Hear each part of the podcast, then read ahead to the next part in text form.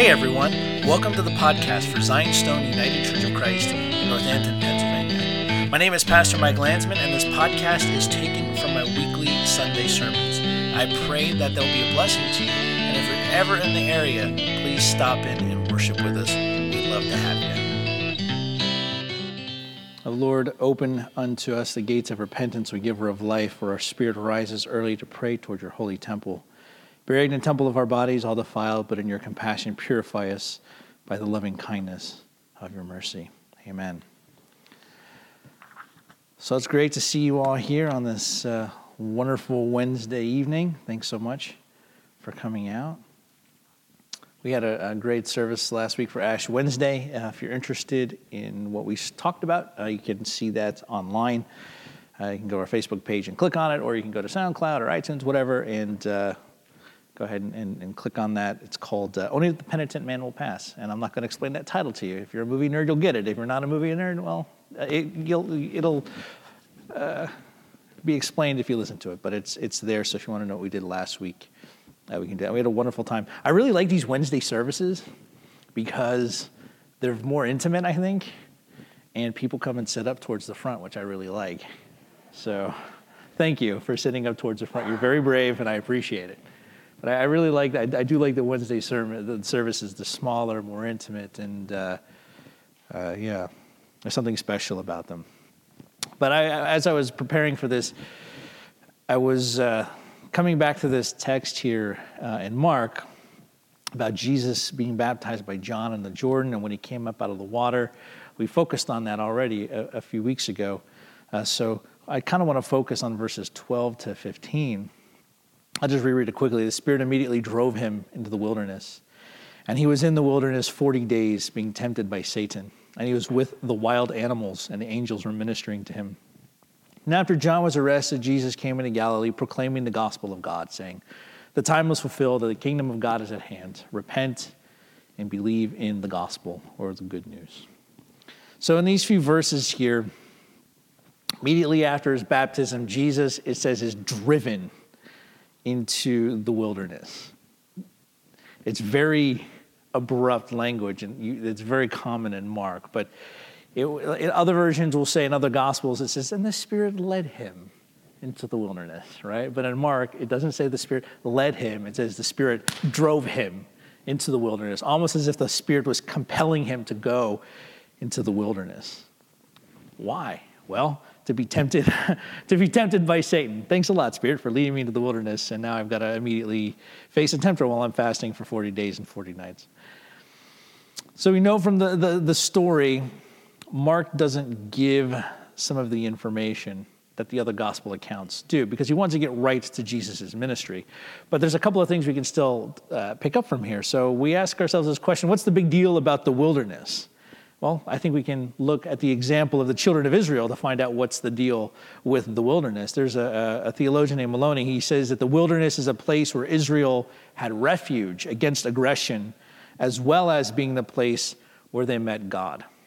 So the wilderness is this place where they were tempted and fell into sin, but it was also a place where they met God and had refuge.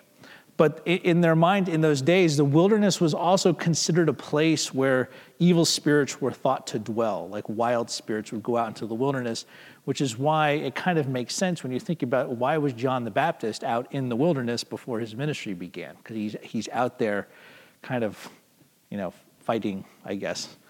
Uh, and Jesus, in this capacity, goes out as well into the wilderness. And like Moses, right? Moses went into the, the, into the wilderness. Who else went into the wilderness? Elijah. He goes into the wilderness. Jesus goes into the wilderness as well. But when Moses went into the wilderness, he disobeys God and he's barred from the promised land. And when Elijah goes into the wilderness for 40 days, he goes because he's scared. So th- he had just called down fire, right, on the, on the prophets of Baal. And you know, you know the story with the altar and the water and the trench and the Lord, he, whose God is God?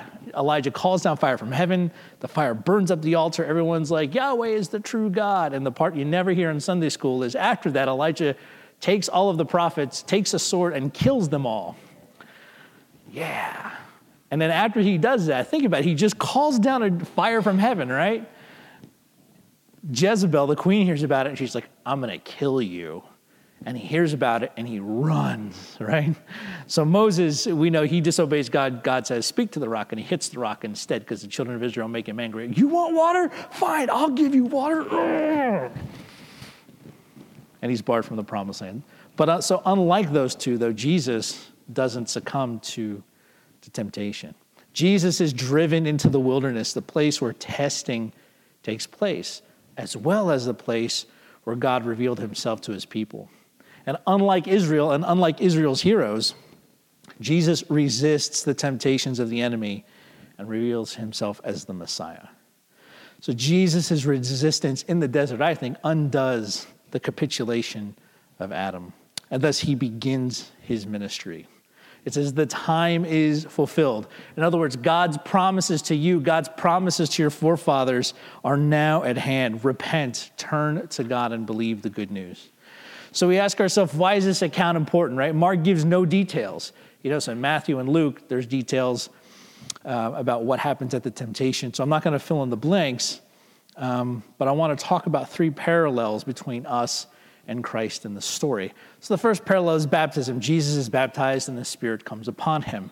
Uh, we are baptized. Cindy read the scripture, uh, First Peter. Baptism now saves you, which was a really tough scripture for me uh, back when I was non-denominational. But baptism saves, Scripture tells us, right? Based on the pattern of Jesus, Jesus is baptized and the Spirit comes upon him. When we are baptized, this is our entrance into the kingdom of God. This is our cleansing from sin. This is where we are sealed with the gift of the Holy Spirit. It is the moment where we are justified by God's free grace. The Spirit comes and lives and abides in us. And in the wilderness, the wilderness for us, I think, brothers and sisters, is the world. Now, let me ask you is the world solely an evil place? No, the world is not solely an evil place. Christianity has always held that even though the created order is fallen, even though the created order is in need of restoration, St. Paul says in Romans 8 that it groans, it, it's waiting for the revealing of the sons of God, right? Even though that that's happening, creation is still good, even though it's fallen. So, like Jesus is revealed to be the Messiah in the wilderness, we see Jesus revealed through our words and our deeds to those journeying with us. But we don't just see God in our world, right? When we're in the wilderness, we don't just have that encounter with God. We are also enticed by temptation. We are also tempted by Satan. We are tempted by our fallen human natures. And there are many traps and snares laid out. And if you want to know how you can avoid them, go listen to the Ash Wednesday sermon because I talk specifically about that. Plug, plug, plug. The third thing is 40 days. This is a significant number in the Bible, a very significant number in the Bible. Oftentimes, it's a long period of time, right? 40 days. And so, oftentimes, we will come under long, sustained periods of attack. Sometimes it'll feel like the enemy will just not leave us alone. Have you ever had that happen to you? There's just a thought that won't go away. I've had that happen to me. Has anybody ever had that happen to you? And you pray and you pray and you pray and you pray, and no matter what you say, no matter what you pray, it just will not leave you alone. It dogs at you, it dogs at your heels, it nips at you. Sometimes we will have these periods of sustained attack or maybe it's that secret sin that we just can't shake, that we just can't, something that we just can't let go of.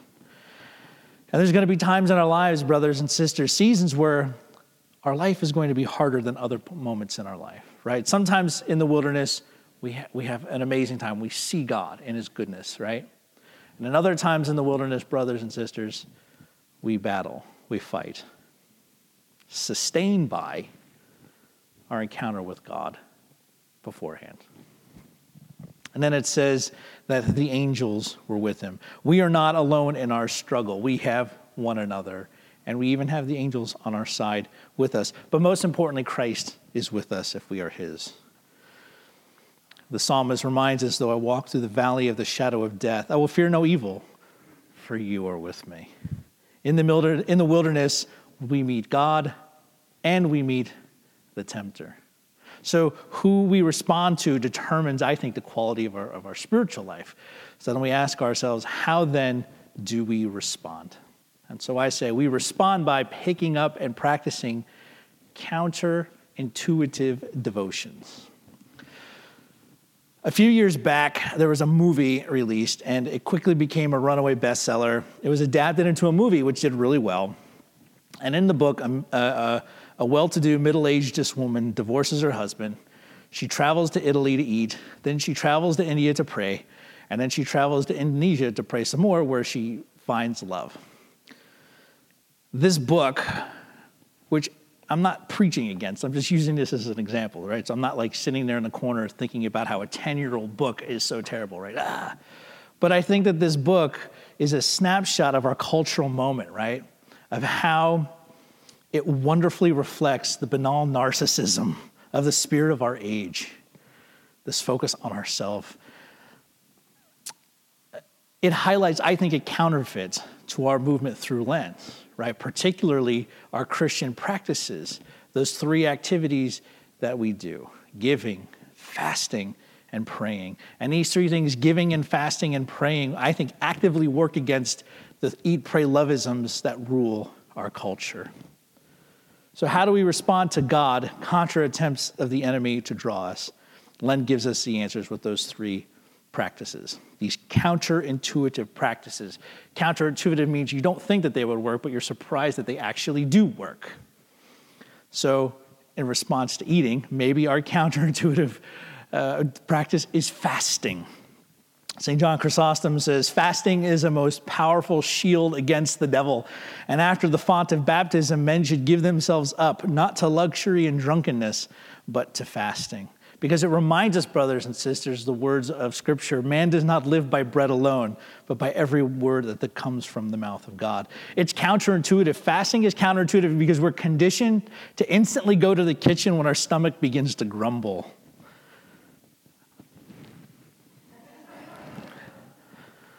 Sometimes my wife will say, What are you doing? I'm like, I'm just getting a snack. But you just had one. Or I'm going, I'm getting a snack. We're going to eat in an hour. I'm like, Yeah, I know, but I just wanted this granola bar to hold me over. You know, we, we the slightest grumbling, we're like, Ah, I need to snack on something. I've said this before, but I have a, a, priest friend who talks about, and this was weird for me to hear it at first. He talks about in Lent about hunger as being our friend. And he listens to my sermon sometimes. So, Father Anthony, if you're listening to this, there you go. I'm quoting you there. But he talks about hunger as our friend instead of something that we should indulge in. And so, well, with each of these practices, what I'm going to do is, and I'll restate this on Sunday, and I'll even do it a Facebook Live video about this. But I'm going to give you three Lenten challenges to choose from, okay? So you can choose which one you want to do. The first challenge is in regards to fasting, obviously, some of us have said, I'm not going to eat this item. I'm going to fast a specific item. So that's fine, right? That's great. So I would say do that or fast a meal a week or a few meals a week, whatever you can do, or don't eat out. Don't go out to eat during Lent. And then the money you would spend on going out to eat, give that to a ministry that feeds the poor. Or instead of spending money on, on groceries to buy a meal, to, to make a meal, use that money towards, to put that aside towards giving to the poor. So you can choose, all right? That's the first practice challenge that I'm going to give you in regards to fasting. I'm going to give you three. So you, uh, one for well, some for fasting, some for giving, and some for praying, and you can choose which one you want to do, or you can do all three, whatever you want. Giving. The second one is giving almsgiving, right? This is obviously donating money or clothes or performing acts of charity for the poor. This is counterintuitive, right? Because our culture says acquire, get, get, get, get, get. If your neighbor has, you know, the RAV4, then you've got to get yourself the, I don't know, the Ford, uh, the Ford Edge, right? Which is a really nice car. Or if your neighbor has, if you're a Chevy person, if your neighbor has uh, the Equinox, then you got to get yourself you know, the, the, the, the, the Traverse, right? You got to get one bigger. Or if you have a, a Subaru station wagon, you got to get that brand new Subaru SUV that's coming out. We have to acquire, acquire, acquire, acquire. And giving helps to free ourselves from selfishness. And I just realized right now that some of you have Fords and Chevys, those exact models that I was talking about. So please don't see that as an attack at all. Those are just the first things that popped into my head. So if you have a Ford Edge, great. I know, Jeanette, I know you have Chevy, uh, an Equinox, so that's not a crack at you. That was just car, that model that popped into my head. So please don't come to me afterwards or don't, Dad, I hate him. I hate him. He was talking about me. I wasn't. St. Basil the Great said this It isn't for the sake of clothing or food that riches are a matter of such concern to so many people, but by a certain wily artifice of the devil, countless pretexts of spending are proposed to the rich, so that they strive for superfluous, useless things as though they were necessary, and so that nothing measures up to their conception of what they should spend. St. Basil, that's taken from his sermon uh, where he and particularly castigated the rich for not living up to their obligation to help the poor. So we are reminded, brothers and sisters, by the words of St. Basil and the words of Scripture, that most of our stuff is superfluous and unnecessary. Right? A lot of the stuff that we have, we need. A lot of the stuff that we have, we really don't need. And so the second Lenten practice challenge I'm going to give you is 40 days of, uh, I don't know, I, I'm not good with rhyming stuff. But what I'd like you to do is this take a garbage bag, and I'm gonna, this is the one I'm gonna do. Take a garbage bag, and then for the next 40 days, we, we, we well, from, we'll go back a couple of days because we missed Sunday, Nash Wednesday, or whatever. But for 40 days, take one item from your, from your closet, put it in the garbage bag. Don't throw it away. Put the garbage bag in the corner, right? Take uh, one item a day for 40 days from your drawer or from your closet for 40 days. And then once Lent is over, take that garbage bag full of clothes or stuff from your drawers and donate it and give it away. The third practice is prayer. Prayer is a response of love from our hearts. Prayer is our communing with God, our communication with God when we talk to God and, and he, he talks back to us. Prayer strengthens us also in a way that, that, that food can't. It sounds really weird, but there's, there's something to spending time in prayer that energizes you in a way a bowl, eating a bowl of oatmeal can't. It's really weird. I can't explain it.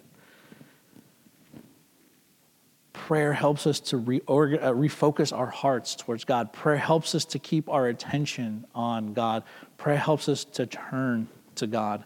And so, a Lenten practice challenge for prayer is Ask yourself this how much TV do I watch? How much TV do I watch? I can't tell you that. Well, you, you, would, you only know, I watch too much TV. We, I think we all do. It's easy to these days, right? Because there's so much interesting stuff on TV. Every time I'm like, oh, this show is over, there's a new one, like, oh, I need to watch this now. Right, so Shantae and I watched The Crown, and now, oh, season two of The Expanse just came out on Amazon for free. All right, let's let's turn this on and blaze through a couple of episodes. Do I need to though? Maybe I could have spent that time praying. So maybe replace some TV time with prayer time. And then in your prayer time, commit to praying for two things. The first thing commit to praying for is for our church. Every day for 40 days. Pray for our church. Pray for the pray for me, please, and my family, because we, we, we covet and, and need your prayers. Pray for the consistory, pray for the elders, and pray for every person here. You don't have to do it by name. You're not, I don't, eh, you're not going to know everybody's name, but you'll probably know a lot, right? Because most of you know each other.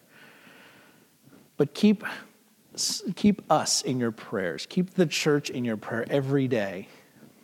And then commit to also focusing on a specific struggle that you have. Say, I'm struggling with this area. Commit every day to spending some time specifically praying about that and laying that down or trying to lay that down every day. A friend of mine who's also in the ministry, I remember one year with his prayer practice, he committed to not saying anything negative, which was really hard for him. because we worked at a place that was so dysfunctional. It was hard not to be negative. It was so dysfunctional, this place. And it was easy for us to be negative. And I didn't make the pro- this, this that was his Lenten challenge, not mine. I was like, nah, negative, negative, negative. But he was like, nope, nope, nope, not gonna do it, not gonna do it, not gonna do it, not gonna do it. It was hard for him, but he was able to do it. Focus on something like that. So choose uh, one of those, one of those three, or, or not choose and make me sad.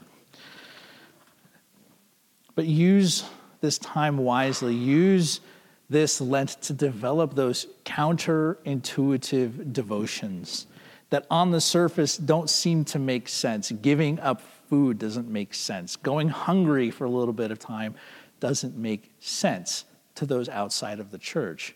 But for us, these are practices that God has given to sharpen us spiritually so we can learn to identify with Christ and we can learn to identify with those who are in, in, in need of Christ. And so, to our Lord and Savior Jesus Christ, be all glory together with his Father who is from everlasting and is all holy, good, and life giving spirit. Amen. Hey, this is Pastor Mike Landsman. Thanks so much for listening to the podcast for Zion Stone United Church of Christ. You know, we have deep roots here in the local community, and our history is fascinating in that we predate the founding of the United States itself.